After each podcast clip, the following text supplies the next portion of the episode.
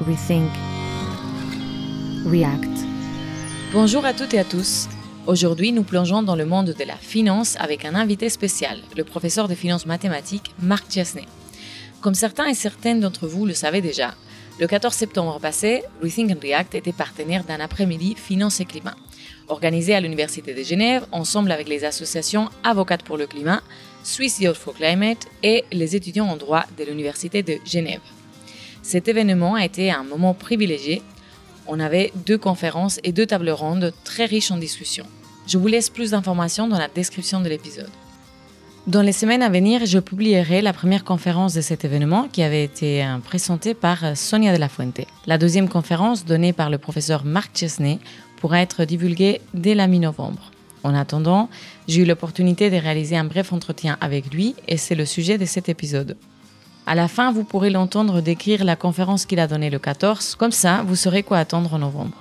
Maintenant, écoutons Marc Chesney, c'est qui et qu'est-ce qu'il défend? Une chose est sûre, et ça je vous l'avance, il ne laisse pas indifférent. Bonne écoute. J'ai commencé par étudier les mathématiques à l'époque, au siècle dernier, c'est dire. Et puis je me suis, euh, après ça, orienté vers, euh, vers l'économie euh, et les finances. Donc j'ai obtenu ma thèse dans ce domaine à Genève. Et puis, bon, j'ai poursuivi, j'étais prof à, Paris, à HEC, et puis j'ai trouvé, j'ai obtenu mon poste à Zurich en 2003. Donc mon domaine est lié au, à la finance dite mathématique. Et puis, depuis la crise de 2007-2008, j'ai réorienté mes cours parce qu'il était hors de question que je mente aux étudiants euh, et que je fasse comme si rien ne, ne s'était passé.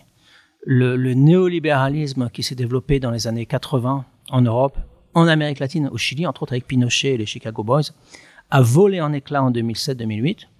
Le système est complètement dans une impasse et au lieu de chercher une autre orientation, il accélère.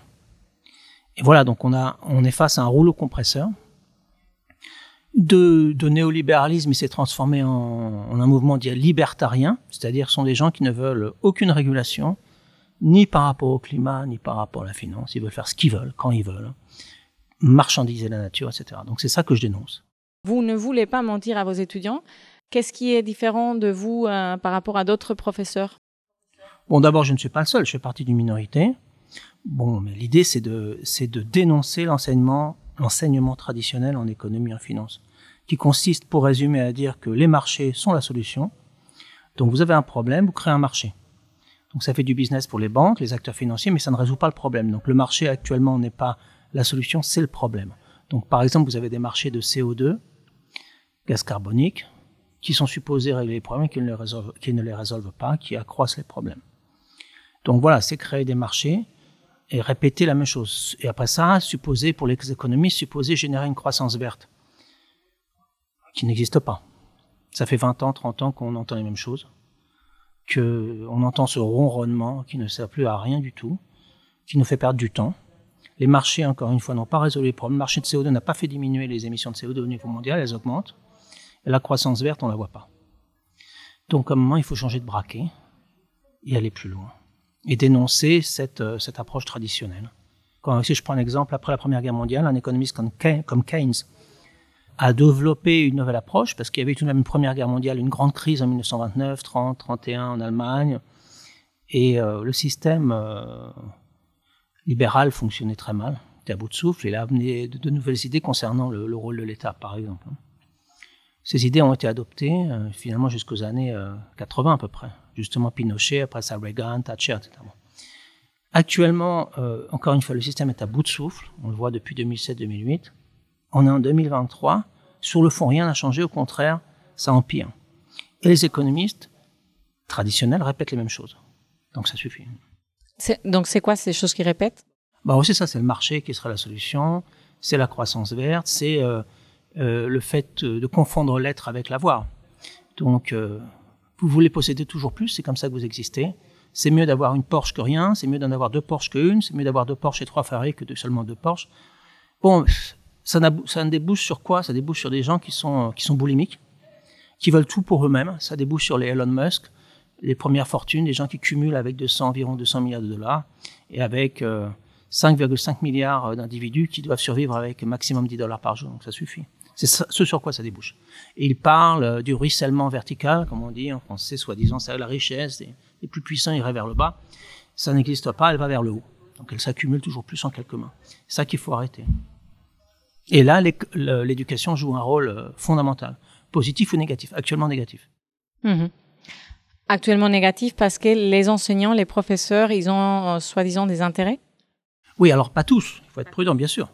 Mais je vois ici en Suisse, mais c'est vrai dans d'autres pays, et certainement en Espagne, en France, euh, les professeurs d'économie, si vous voulez, sont, sont bien rémunérés pour, pour parler, pour dire les choses telles qu'elles sont, et pour rester indépendants. Euh, et c'est vrai en particulier donc en Suisse. Donc certains d'entre eux perçoivent des, des, compléments de salaire importants de la part de grandes banques. Et donc ils se taisent.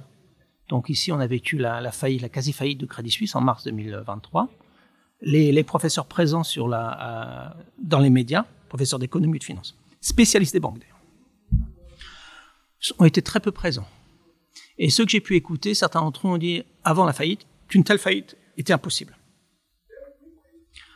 Alors bien sûr, si on reçoit des compléments de salaire importants des grandes banques, on se tait. Donc c'est une forme de complaisance, de corruption, on peut tout imaginer. Ça n'est pas correct par rapport aux contribuables qui financent les professeurs et qui donc doit s'attendre à, eh bien, tout simplement une analyse objective de la situation, ce qui va bien, ce qui va mal. Malheureusement, il y a plus d'éléments et plus de dimensions qui vont mal que bien, mais il faut le dire. Donc voilà, c'est ça, cette complaisance est à dénoncer. Parce qu'en plus, après, ça veut dire que les étudiants qui sortent des études, euh, ils sortent avec cette même mentalité qui ne va pas faire avancer les choses. Voilà, pas tous, bien sûr, mais vous avez chaque année des bataillons d'étudiants qui sortent avec des diplômes et qui vont reproduire les mêmes schémas, qui vont travailler dans les banques, les grandes banques, Banque nationale, Banque centrale en Europe, et qui vont répéter les mêmes idées, qui n'aboutissent sur rien de positif. Donc, il faut créer des marchés, il faut promouvoir la croissance verte, etc., etc., et qui répètent ça à satiété alors qu'on sait que ça, finalement, ça ne débouche sur rien de positif. Les émissions de CO2 continuent à augmenter, la température moyenne augmente, les catastrophes climatiques se développent, la pauvreté se développe, se, développe. Donc, à un moment, il faut avoir opéré une analyse critique sur soi-même en économie. Comment peut nous aider ce marché financier? Est-ce qu'il peut nous aider? Moi, je conçois mon rôle comme euh, pour déconstruire cela. En Allemagne, vous avez des ingénieurs qui déconstruisent les centrales nucléaires. Il faut un savoir-faire pour savoir comment elle a été construite, pour la déconstruire. Et en économie, en finance aussi. Donc, euh, si on a étudié le domaine pendant un certain temps, on peut utiliser ce savoir pour montrer là où sont les points faibles et ce qu'il faut toucher, retoucher, changer. Mais, pas, mais ce sont des changements radicaux qu'il faut, qu'il faut générer. Donc voilà, c'est ça l'idée. Comment on la change En changeant de paradigme, en comprenant que le toujours plus ne signifie pas toujours mieux, qu'il implique une misère de plus en plus grande pour la majorité de la population, etc. etc. Euh, donc voilà, c'est introduire un nouveau concept. Parce que ceux qui sont actualisés maintenant depuis longtemps sont complètement dépassés et contre-productifs, et contraires à la réalité de ce monde. Mhm. Et donc, ça serait quoi ce, ce nouveau concept Ou c'est plusieurs nouveaux concepts? Ben, Tout simplement, euh, d'abord ne pas confondre l'être avec l'avoir, ou le paraître. Donc, euh, les économistes optimistes le plus souvent. Donc ils veulent toujours plus. Il ne s'agit pas d'avoir toujours plus, il s'agit de, de réfléchir sur un autre mot qui est ce qui est suffisant. Qu'est-ce qui est suffisant pour bien vivre? Il est faux de prétendre que pour bien vivre, il faut toujours plus. Non. J'ai pris un repas à midi, j'en ai pas pris deux, trois ou dix. Un, ça me suffit. Euh, on peut vivre sans voiture. Moi, je n'ai pas de voiture et je vis très bien sans voiture. On est deux. voilà. Beaucoup, beaucoup de personnes, on existe parce qu'on possède. Possède une belle voiture, on la montre, ceci, cela. Tout ça ne débouche que sur euh, des aspects contre-productifs au bout du compte. Donc voilà, pour être concret, cesser de, chercher toujours à augmenter, optimiser, s'intéresser, s'attacher à ce qui est suffisant pour bien vivre. Voilà. Mhm. Vous avez un livre, le dernier, je crois, c'est La crise permanente. oui, c'est ça. Et, bon, il est traduit en Plusieurs langues. Sept oui, langues. Euh, six langues. Oui. Euh, votre site internet, s'il y a quelqu'un qui a envie d'aller le voir, c'est Donc, Marc, mon nom, euh, en un seul mot.com. Maintenant, comme promis en début d'épisode, euh, Marc nous explique de quoi il parle dans la conférence que vous pourrez écouter dès la mi-novembre.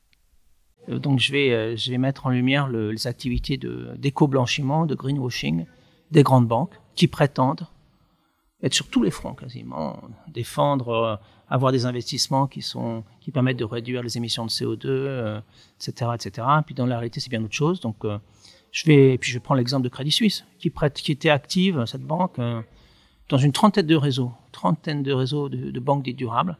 Cette banque a été tellement durable qu'elle a fait faillite.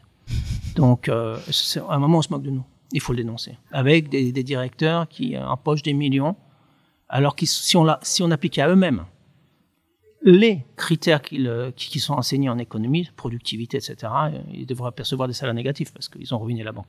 Ils devraient rendre l'argent. Donc voilà, c'est parler un peu de tout cela. Et puis proposer des solutions parce qu'il faut terminer sur des notes positives. Sinon, on fait des cauchemars. On continue le cauchemar. D'accord. Merci beaucoup alors. Je vous en prie. Voilà, j'espère que vous avez compris ce que Marc Chenet défend. Cette fois, j'allais bien prononcer son nom. Hein. Compliqué cette langue française qui décide d'effacer un S au milieu d'un nom. bon, après des années, je continue à apprendre. Alors, revenons sur la finance et le travail du professeur. Dans un monde dans lequel on cherche à rétablir un équilibre des écosystèmes et à régénérer le vivant pour créer un monde vivable pour euh, toutes et tous, bah, il n'y aurait pas de place pour la finance telle qu'elle est construite actuellement. Je vous conseille vivement d'écouter l'entier de sa conférence en novembre quand euh, je la publierai. Et si vous connaissez un ou une économiste qui est profondément en désaccord avec l'analyse de Marc Chenet, c'est avec grand plaisir que je tombe mon micro. Pour celles et ceux qui souhaiteraient le voir en direct, vous pouvez aller le 14 novembre à l'Université de Genève. Il parlera pour un séminaire de recherche organisé euh, par le département d'économie et politique. Merci d'avoir écouté jusqu'ici. Avant de vous quitter, je vous rappelle que ce podcast est entièrement indépendant et qu'il ne reçoit aucun soutien financier. Si cet épisode vous a plu, partagez-le. Cela permettra à d'autres personnes de le découvrir. Et si vous avez envie de suivre les activités de Rethink and React, c'est sous le même nom sur LinkedIn ou Instagram. Merci, bonne continuation et à bientôt. Rethink. React.